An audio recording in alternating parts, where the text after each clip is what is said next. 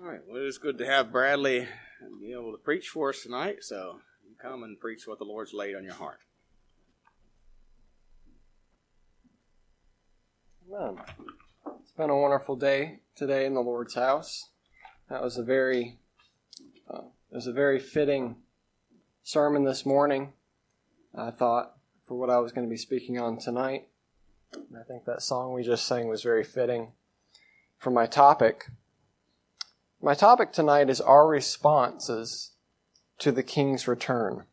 Our responses to the King's return. We're going to be looking at two different types of responses. But turn to 2 Peter chapter 3, and we'll be examining this passage tonight, 2 Peter chapter 3.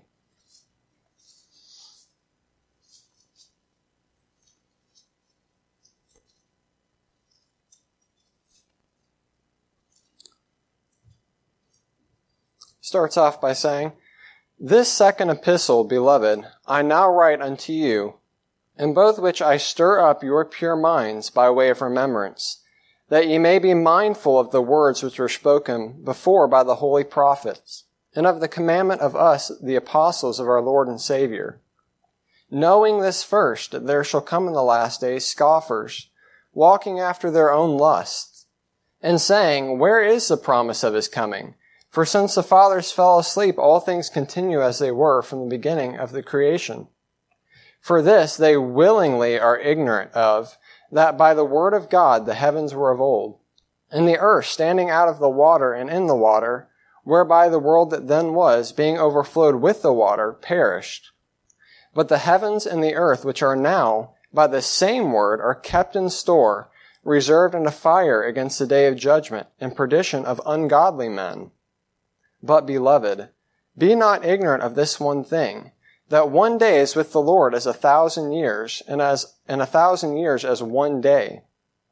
The Lord is not slack concerning his promise, as some men count slackness, but is long suffering to usward, not willing that any should perish, but that all should come to repentance.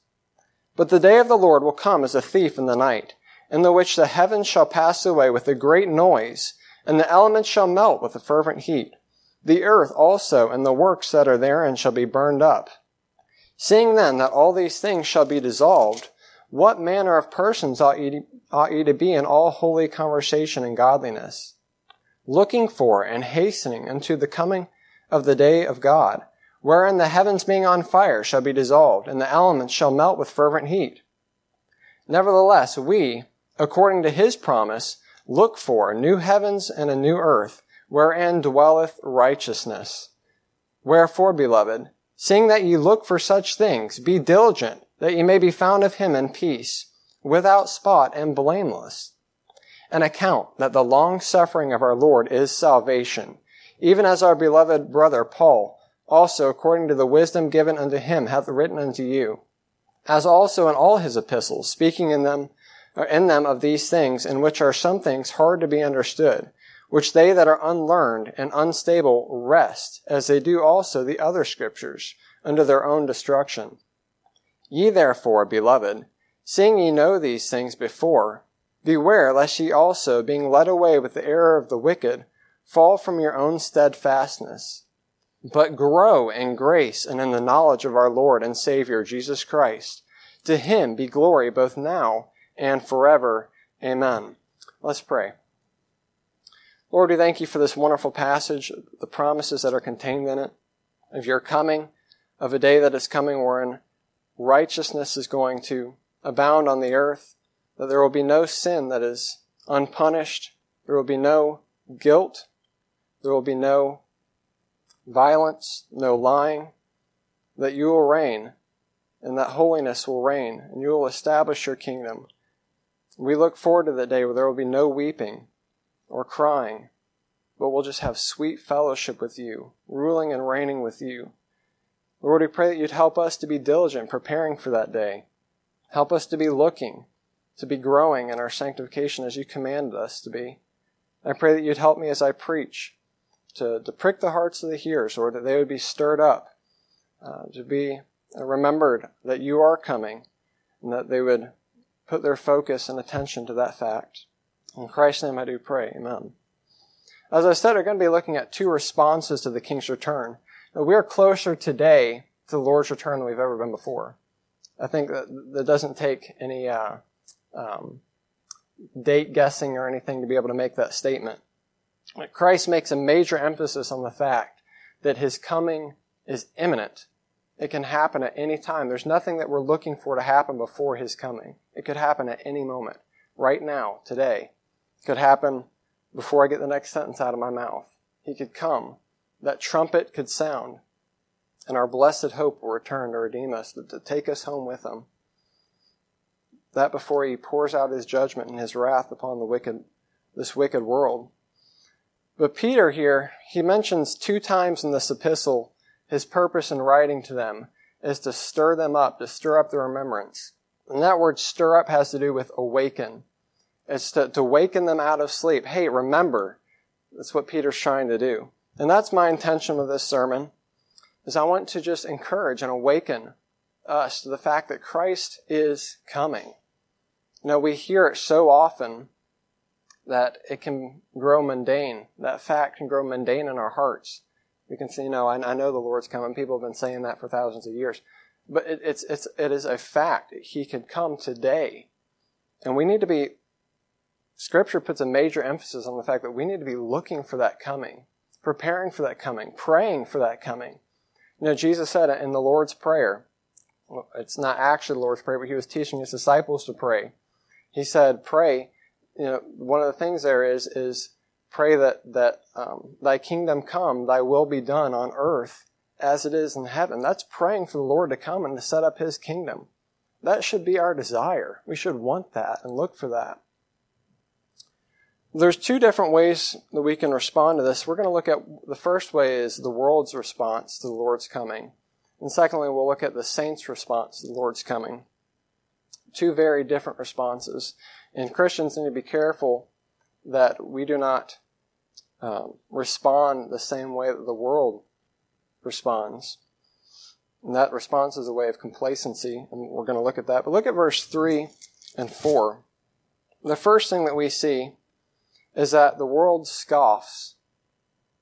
The world scoffs at this promise of the Lord's coming. Verse 3 and 4 says, Knowing this first, that there shall come the last days, and we are in the last days, that is today, scoffers walking after their own lusts, and saying, Where is the promise of his coming? For since the fathers fell asleep, all things continue as they were from the beginning of the creation. So they say, Where is the promise of his coming? You've been saying that he's coming for, for these 2,000 years. Where, where is his coming? The word scoff there is the same word that is translated in Jude 1 verse 18 as mock. They mock us for saying that the Lord is coming. They mock the fact that the Lord is coming. And one of the reasons they do this, the verse tells us that it's because they want to pursue their own lusts. They want to live for their flesh. Turn to Romans chapter 1 and ask you to hold your finger there because we're going to be going back there in a little bit. But Romans chapter 1, verse 28 it says, or verse, uh, let's see, ver, yeah, verse 28, it says, and even as they, speaking of the world, did not like to retain God in their knowledge, God gave them over to a reprobate mind to do those things which are not convenient. So it says that they did not want to retain God in their knowledge. And you look back, verse 18 and following, it's talking about how everybody knows, everybody has within them the knowledge that there is a God in heaven. There is a God. Verse 18 says, The wrath of God is revealed from heaven against all ungodliness and unrighteousness of men who hold the truth in unrighteousness. It's not that they do not know the truth, but it's that they hold the truth in unrighteousness. And that word hold has to do with restrain. It is to put down. They don't want to think about it because they want to, they want to live after their flesh verse, again, verse 28 says they do not like to, to, to retain God in their knowledge. Because if they do that, they're going to be living with guilt. It condemns them. So the world, they choose to scoff. They perceive us, those that preach his coming, as ignorant people, people that are Bible thumpers. We're cultish, fundamentalists, even though we wouldn't call ourselves fundamentalists. That, that tag is, has a very bad connotation to it through the world. You're called a fundamentalist because they're seen as strict and as rigid. They hold standards. And I have a quote. There's a, um, for Institute, I wrote a paper defending the New Testament.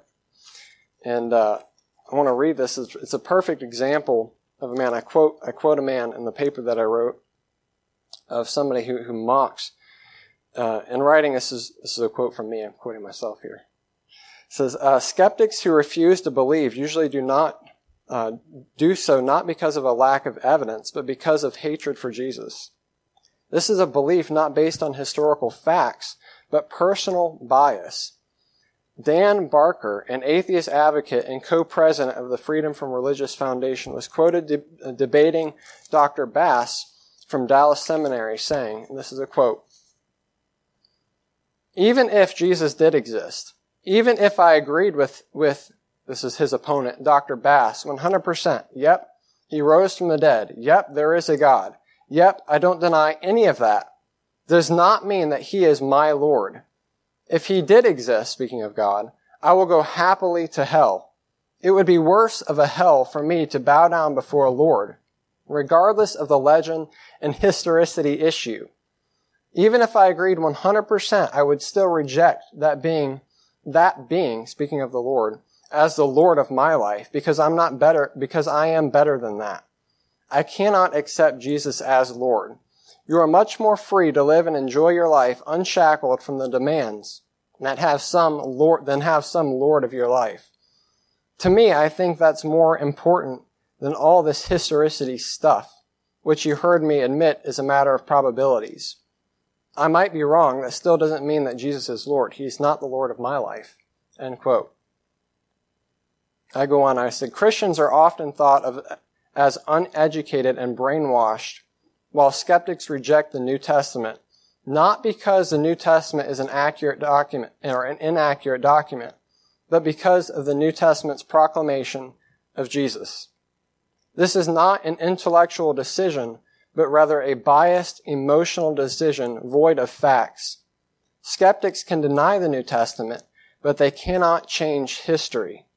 The New Testament manuscript authority, history, confirmation, and archaeological evidence show it to be a historically accurate first century document. So, Dan Barker there, he's a perfect example of somebody who is mocked, who, who mocks the idea of, of the Lord coming back. And it's not because he does not know the truth. It's because he, he doesn't want anything to do with the truth. He can't live his life his way if he accepts the truth. That's the world's response. You know, there's books I think of um, uh, Joel Osteen's book, Your Best Life Now. Now, he doesn't want to speak of any judgment or any, any coming of the Lord. He wants to make you feel good now. Because to him, this, this life, this is what it's all about, and we need to, we need to be happy and we need to, to be successful. Now, we are also accused of being just condemning. You're so condemning. You talk about the Lord's coming, you're just, you're just condemning. Now, why are you so negative? Why can't we be, why can't we be, you know, happy and joyful? Well, I am happy and joyful about the Lord's coming. And I want, I want everybody to be happy and joyful about that. We can't be happy and joyful about the Lord's return. And this isn't, this isn't a negative message at all. The Lord's return is, is, is a wonderful, wonderful fact. And scripture tells us we're supposed to be looking and, and desiring, greatly desiring, and praying for the Lord to come. And if, if we're not, we need to be. That should be our desire. We have something wrong in our life there, some priorities that aren't straight.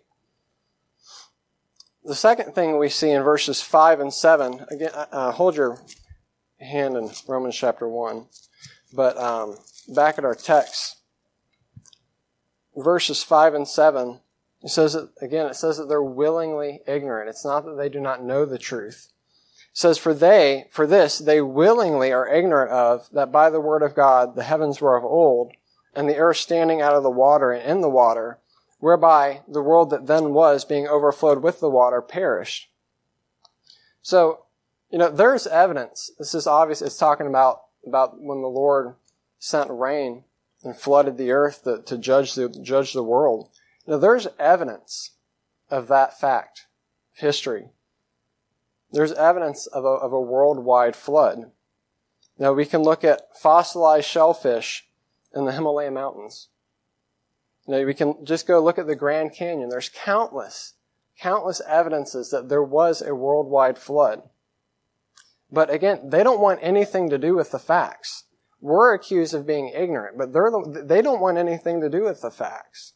They hold the truth in unrighteousness. They reject it because, again, the passage says they want to live after the flesh. They want to fulfill their lusts. And there's evidence that, that, that Christ died and rose from the grave. Now we can, we can have complete confidence that his word is 100% true and he's going to continue to fill his word, fulfill his word. They're, they're willingly ignorant.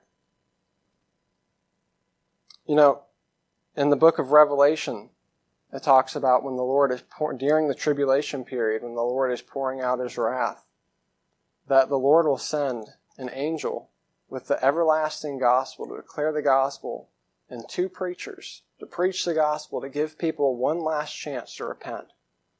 And he's going to pour out judgment, and, and what is it? What is their response? That they repent not. A lot, some will. There's 144,000 we know. But the majority of the population, they don't, they don't want anything to do with the fact. They see God's judgment. It's not that they do not know that there's a God at that, at that point. They see it. It's there. And they can, they read about it in the book of Revelation. It's, it's so obvious. But what? They reject it. Not because it's not true. Not because they don't have enough evidence. It's because they don't, they don't want it to be true. They, they reject it. They want to live after the flesh. They're willingly ignorant. This is the world's response. This is an unsaved person's response.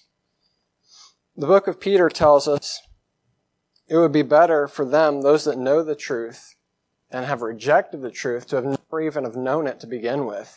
The punishment for that person that knows the truth and rejects the truth is going to be more severe than the person that didn't have as much truth. Now, if you grew up in this church and you hear preaching, and and it is given to you. And you just you have that type of attitude the world's response of of i don't want anything to do with that. You're willingly ignorant. That's a that's a that's an unsaved person's response. Born again people accept the truth. They embrace the truth. So i ask is, is that your response to the king's return? Is it that you just you don't care or you're not excited about it, you're not looking for it. So that's one response. We're going to see the Christian's response. The born again Christian's response should be nothing like this. Christians must be careful to respond the right way. Now, when somebody talks or a pastor preaches on the Lord's coming, we shouldn't say, well, you know, yeah, people have been saying that for, that, that's, that's a worldly response. That's a fleshly response. We need to be excited, looking, hastening. So we're going to be looking at the Christian's response, how we are supposed to respond to these truths. There's a couple things that Peter says we're not to be ignorant of. Look at verse, verse 8. The first thing that we see, it says, he says, Peter says, but beloved, that is Christians. That's who he's writing to in this passage. Churches filled with Christian people. But beloved, be not ignorant of this one thing that one day is with the Lord as a thousand years. So the first thing we need to not be ignorant of is that the Lord is eternal and that the Lord is omnipresent. One day is with the Lord as a thousand years. That, that I mean, that, that's, that's miraculous.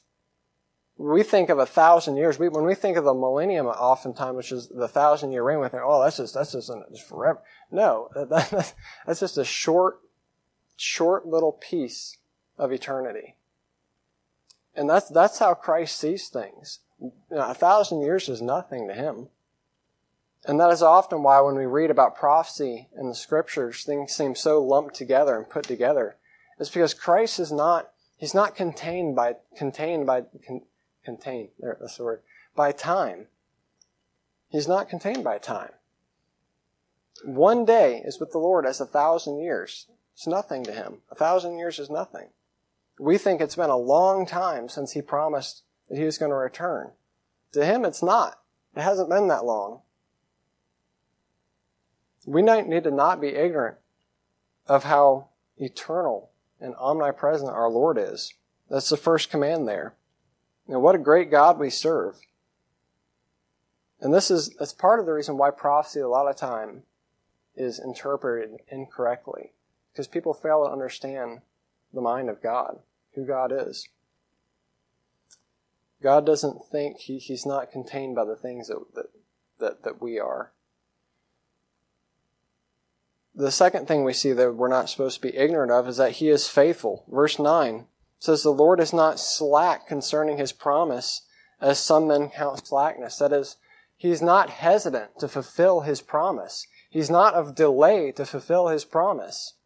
He's not delayed. God is on time. He is faithful to fulfill his promises.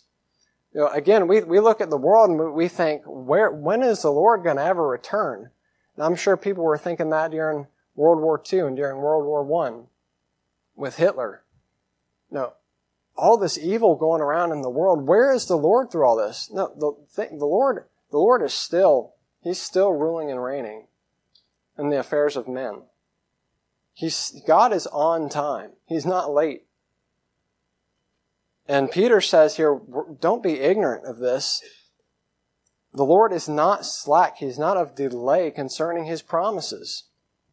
We need not to be ignorant of that. He is faithful. The third thing goes on that Christ, something we're not to be ignorant of, is Christ is long suffering. Verse 9 says, it goes on to say, but, but Christ is long suffering to usward, not willing that any should perish, but that all would come to repentance. No, the Lord is not willing that a single person perish. That's why He gives them truth. That's why He gave us a conscience to be able to, to look at creation and say, there is a God. That's why He gave us Scripture. That's why He died for us and rose from the grave and gave us numerous amounts of evidences. He didn't have to give us this, this preserved, perfect book to be able to look back and say, yep, that promise is fulfilled. Yep, that promise is fulfilled. He didn't have to do that to us. He could have just said, no, you, you need to have faith. No, but the Lord is not willing that any should perish. He's given us plenty opportunity to repent. And this is something Calvinists, this is a command that Calvinists are disobeying. They're not, they're not aware of this. Now, Peter said, don't be ignorant of these things. Christ did not die for the select few. He died for the sins of the whole world. He's not willing that any should perish. And that's why he, that's why he has given us so much time. And we, we need to be witnessing telling people that the Lord is not slack. He is coming. He is going to fulfill His promise. And telling people that, hey, the Lord has given you, when we go to witness to people, know, I don't think it would be wrong to say, the Lord, you did this when we met that, that um, gentleman in the mountains. The Lord sent me here to tell you, hey, you need to repent. Hey, the Lord is coming. You, you don't, you haven't professed Christ as your Savior. Hey, judgment is coming. We need to tell people that. There, there's no pride in saying something like that. Now, pastors are referred to as angels, which is, which is, which means, is pretty much just means God's messenger. We are God's ambassadors as Christians. We're messengers of the gospel. We're sent to proclaim the gospel and tell people of this. And Christ is long suffering. He's allowing us to serve him during these days days of COVID 19, of lockdowns. He's allowing us to be a witness during these days. And we look at it and we say, man, we can't go on knock on doors. We can't do. The Lord is, has ordained that these things happen. He's allowed these things to happen. We look at it and say, wow, this is, this is awful wickedness, and it is. But the Lord has allowed it all to happen. God's plan is still moving forward. And we need, we need to be out witnessing to people. We need to be telling them of the long suffering of our Lord. So we see we're not supposed to be ignorant of these things. Another response that Christians have that we're supposed to live godly. Verse 10 and 11 says, But the day of the Lord will come as a thief in the night, in which the heavens shall pass away with a great noise, and the elements shall melt with fervent heat. The earth also and the works that are therein shall be burned up. Seeing then that all of these things shall be dissolved, what manner of persons ought ye to be in all holy conversation and godliness? So Peter's saying, this earth, the things that now are, they're all going to melt. they're all going to be gone. Knowing this, we ought to live godly. That's the command. The word conversation. Word conversation has to do with our manner of life, our conduct, how we conduct ourselves. Now I ask, or I think of somebody who didn't, an example of somebody who didn't conduct himself in a Christ honoring way, in a godly way. That's a Lot. The Lot pitched, he chose in the very beginning to pitch his tent towards Sodom. And then we find him later on, he's living in Sodom. And then when judgment comes, he goes to plead with his, his, his sons-in-laws and his daughters, saying, Hey, an angel come to me, the Lord is coming. We need to get out of Sodom. We need to get out of here. They counted him as a fool. It says that they, they mocked him. They scoffed at him. Well, had he maybe not pitched his tent towards Sodom in the beginning, raised his family in Sodom and Gomorrah, had he not vexed his righteous soul day by day, that's, that's living with a guilty conscience. Every day, that's living with a guilty conscience. Somebody that is born again, but every day lives with a conscience that's, that's convicting, convicting him, convicting him, convicting him, and not repenting of it. He vexed his soul day by day. That is not how the Christian ought to live. We don't have to live that way. We can confess our sins and repent of our sins. Get out of Sodom. Lot could have got out of Sodom. Maybe his, his friends and the people in Sodom would have listened to him if he was, if he lived more godly, if he conducted himself in a more godly manner. A lot in the beginning. Why did why did Lot pitch his tent towards Sodom? You know, he had a lot of cattle that he needed to take care of. It looked better over there. His, his focus was on the temporal things, worldly things. Uh, what is our focus on? Is our focus on the things of this earth that are going to melt with the fervent heat soon? Is our focus on our career? Is our focus on getting rich, retirement, whatever it might be? If that is the focus of our life, our, we're not living godly. We're not living righteously. We're not living as, as Christians ought to live. There's no, there's no, there's no evil in, in doing your business to the best of your ability, and being fervent about your business and trying to grow your business. Brother Robert's trying to grow his business, and we're trying to grow our business. There's nothing wrong with that.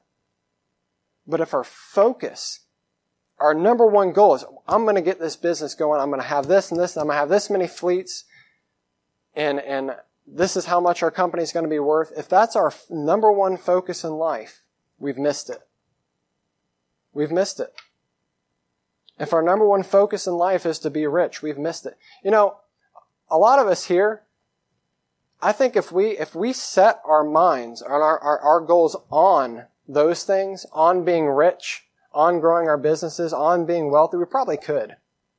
I mean, think about how much time we spend, we spend here at church.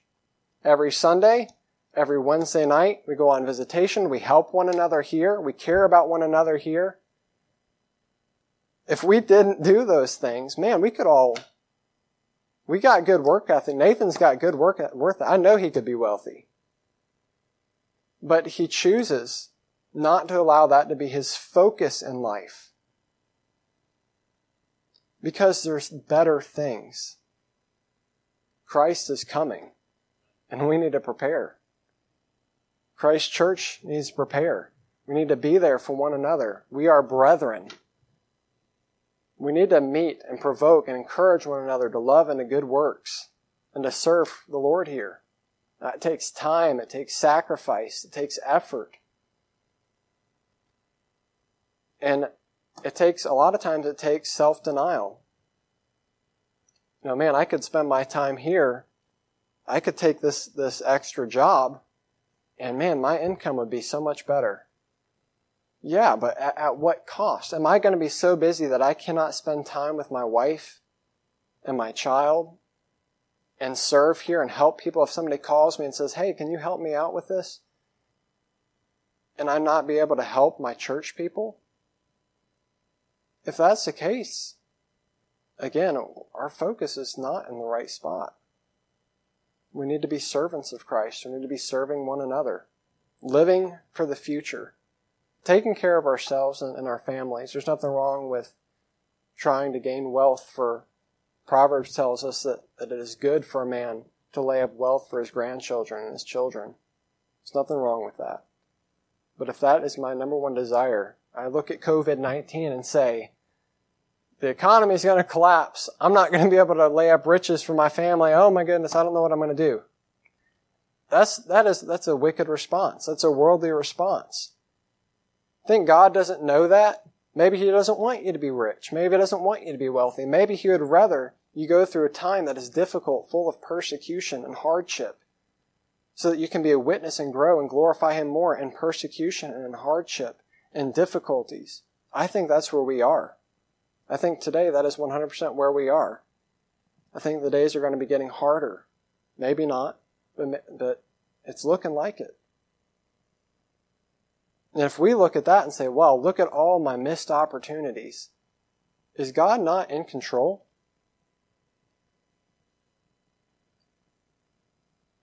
God's in control. He's on time. We ought to live godly and serve Him and His church, His people. This is the body of Christ. The other thing that we see is we need to be diligent. Verse 14 says, Wherefore, beloved, seeing that ye look for such things, that is the coming of the Lord. Be diligent that ye may be found of him in peace, without spot and blameless. You know, 1 Timothy chapter 3 says, If a man desire the office of a bishop, he desireth a good work. A bishop then must be blameless. A lot of times I've read that and said, Who can be a pastor then? to be blameless. But that is throughout all, throughout all of Scripture. We're commanded to be blameless. It's here. What did Jesus say? He said, Be perfect, even as your, your Father which is in heaven is perfect. It's a command. We're to be holy. We're supposed to be like Christ. And we can look at that and say, That's impossible. I can't do that. Well, why did Christ tell us to do it then? Why is there a command to, to be blameless? Now, I thought about that. I thought about if a pastor has to be blameless, what does that mean? Well, think about this. Was Peter, who, who Jesus Christ chose to be head of his church, was he not blameless? He forsook Christ at one point in time. And even after the Lord had made him a pastor, he, he, was, he was embarrassed to eat with Gentiles. And Paul had to go up and had to rebuke him for it. But yet, Christ told him to be a pastor, told him to be the pastor of his church to feed his sheep. Why would he do that if, if Peter was not blameless himself? Was Peter not blameless? What did Peter, how did Peter respond to Christ's rebuke? He repented. He repented. How did Peter respond to Paul's rebuke?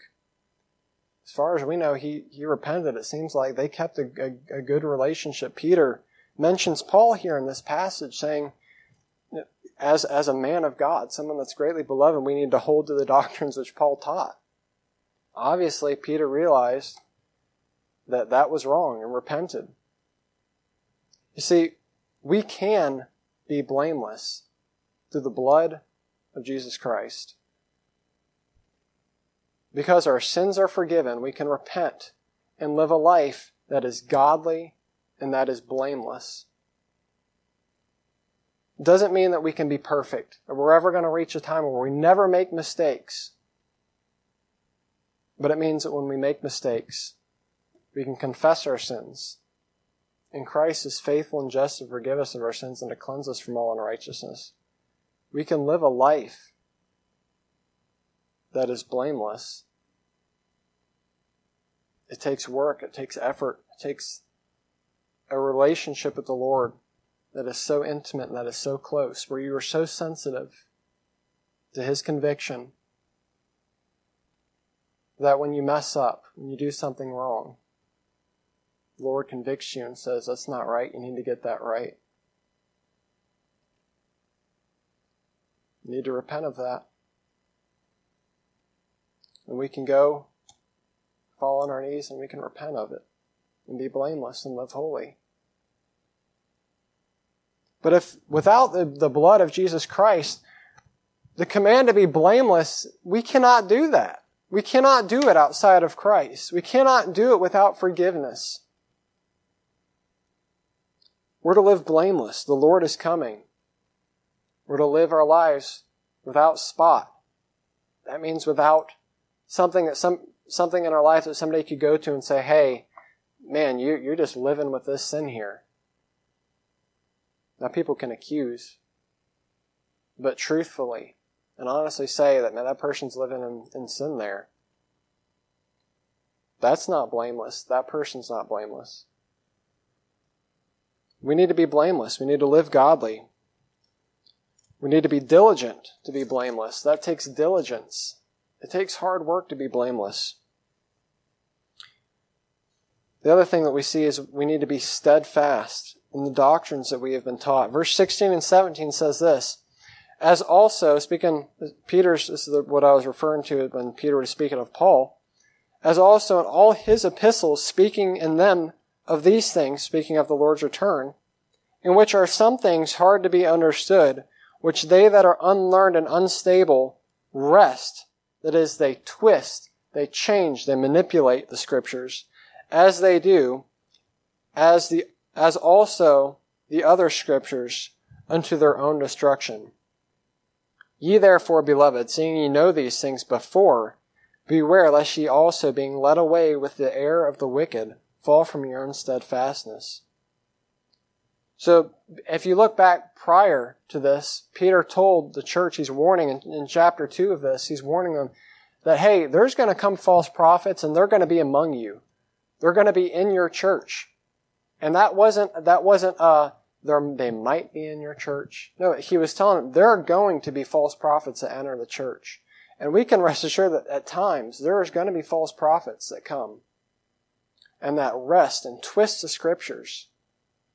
We need to be diligent. Doesn't mean there's one here right now and we, we have to be paranoid that, oh, who is it? No. Doesn't have to be all the time. Pastor's command to keep the church holy and pure but they will come in. And they will teach things like amillennialism. Things like, like we're living in God's millennial reign now. Or they'll teach things like, like, oh, we're going to go through the tribulation period. Peter says, you need to continue in the doctrine that you've been taught. You need to remain steadfast in the faith. The things that Paul taught you, the things that I've taught you, Hold fast to them. Be diligent. Don't listen to anybody else that speaks contrary to Paul, speaks contrary to me and the doctrines of our, of our Lord and Savior. People will come up with all kinds of ideas and philosophies and dates and messes. Who cares? Let them. But for our church, for these people, for us, we need to continue in the doctrine that was taught here. that Paul taught, that Peter taught, that our pastor teaches. That's all that matters. Who cares what everybody else thinks and believes? Doesn't matter. They can guess, they can speculate. And we're taking a prophecy class now, and one of the things that, that Pastor Webb has emphasized is that when you interpret prophecy, there should always be application to the things that you interpret. What is the application for the interpretation of, of, what you've what you've interpreted there? In other words, let's say let's say the Lord is not going to there is no rapture and that we're living in the millennial reign now. What does that mean? What, what are we supposed to be doing? What are we supposed to be looking for? No, we're supposed to be preparing. We're supposed to be working. We're supposed to be being diligent. We're supposed to be looking, hastening. We need to continue in the things we've been taught. Not worry about what other people teach. Because the Lord's coming. If we forget that, we're we're going to face swift destruction, is what Scripture tells us. If we neglect the fact that the Lord is coming, the, uh, one of the last things we see, verse 18, Peter commands that we grow in grace and knowledge. He says, But grow in grace and in the knowledge of our Lord and Savior Jesus Christ. To him be glory both now and forever.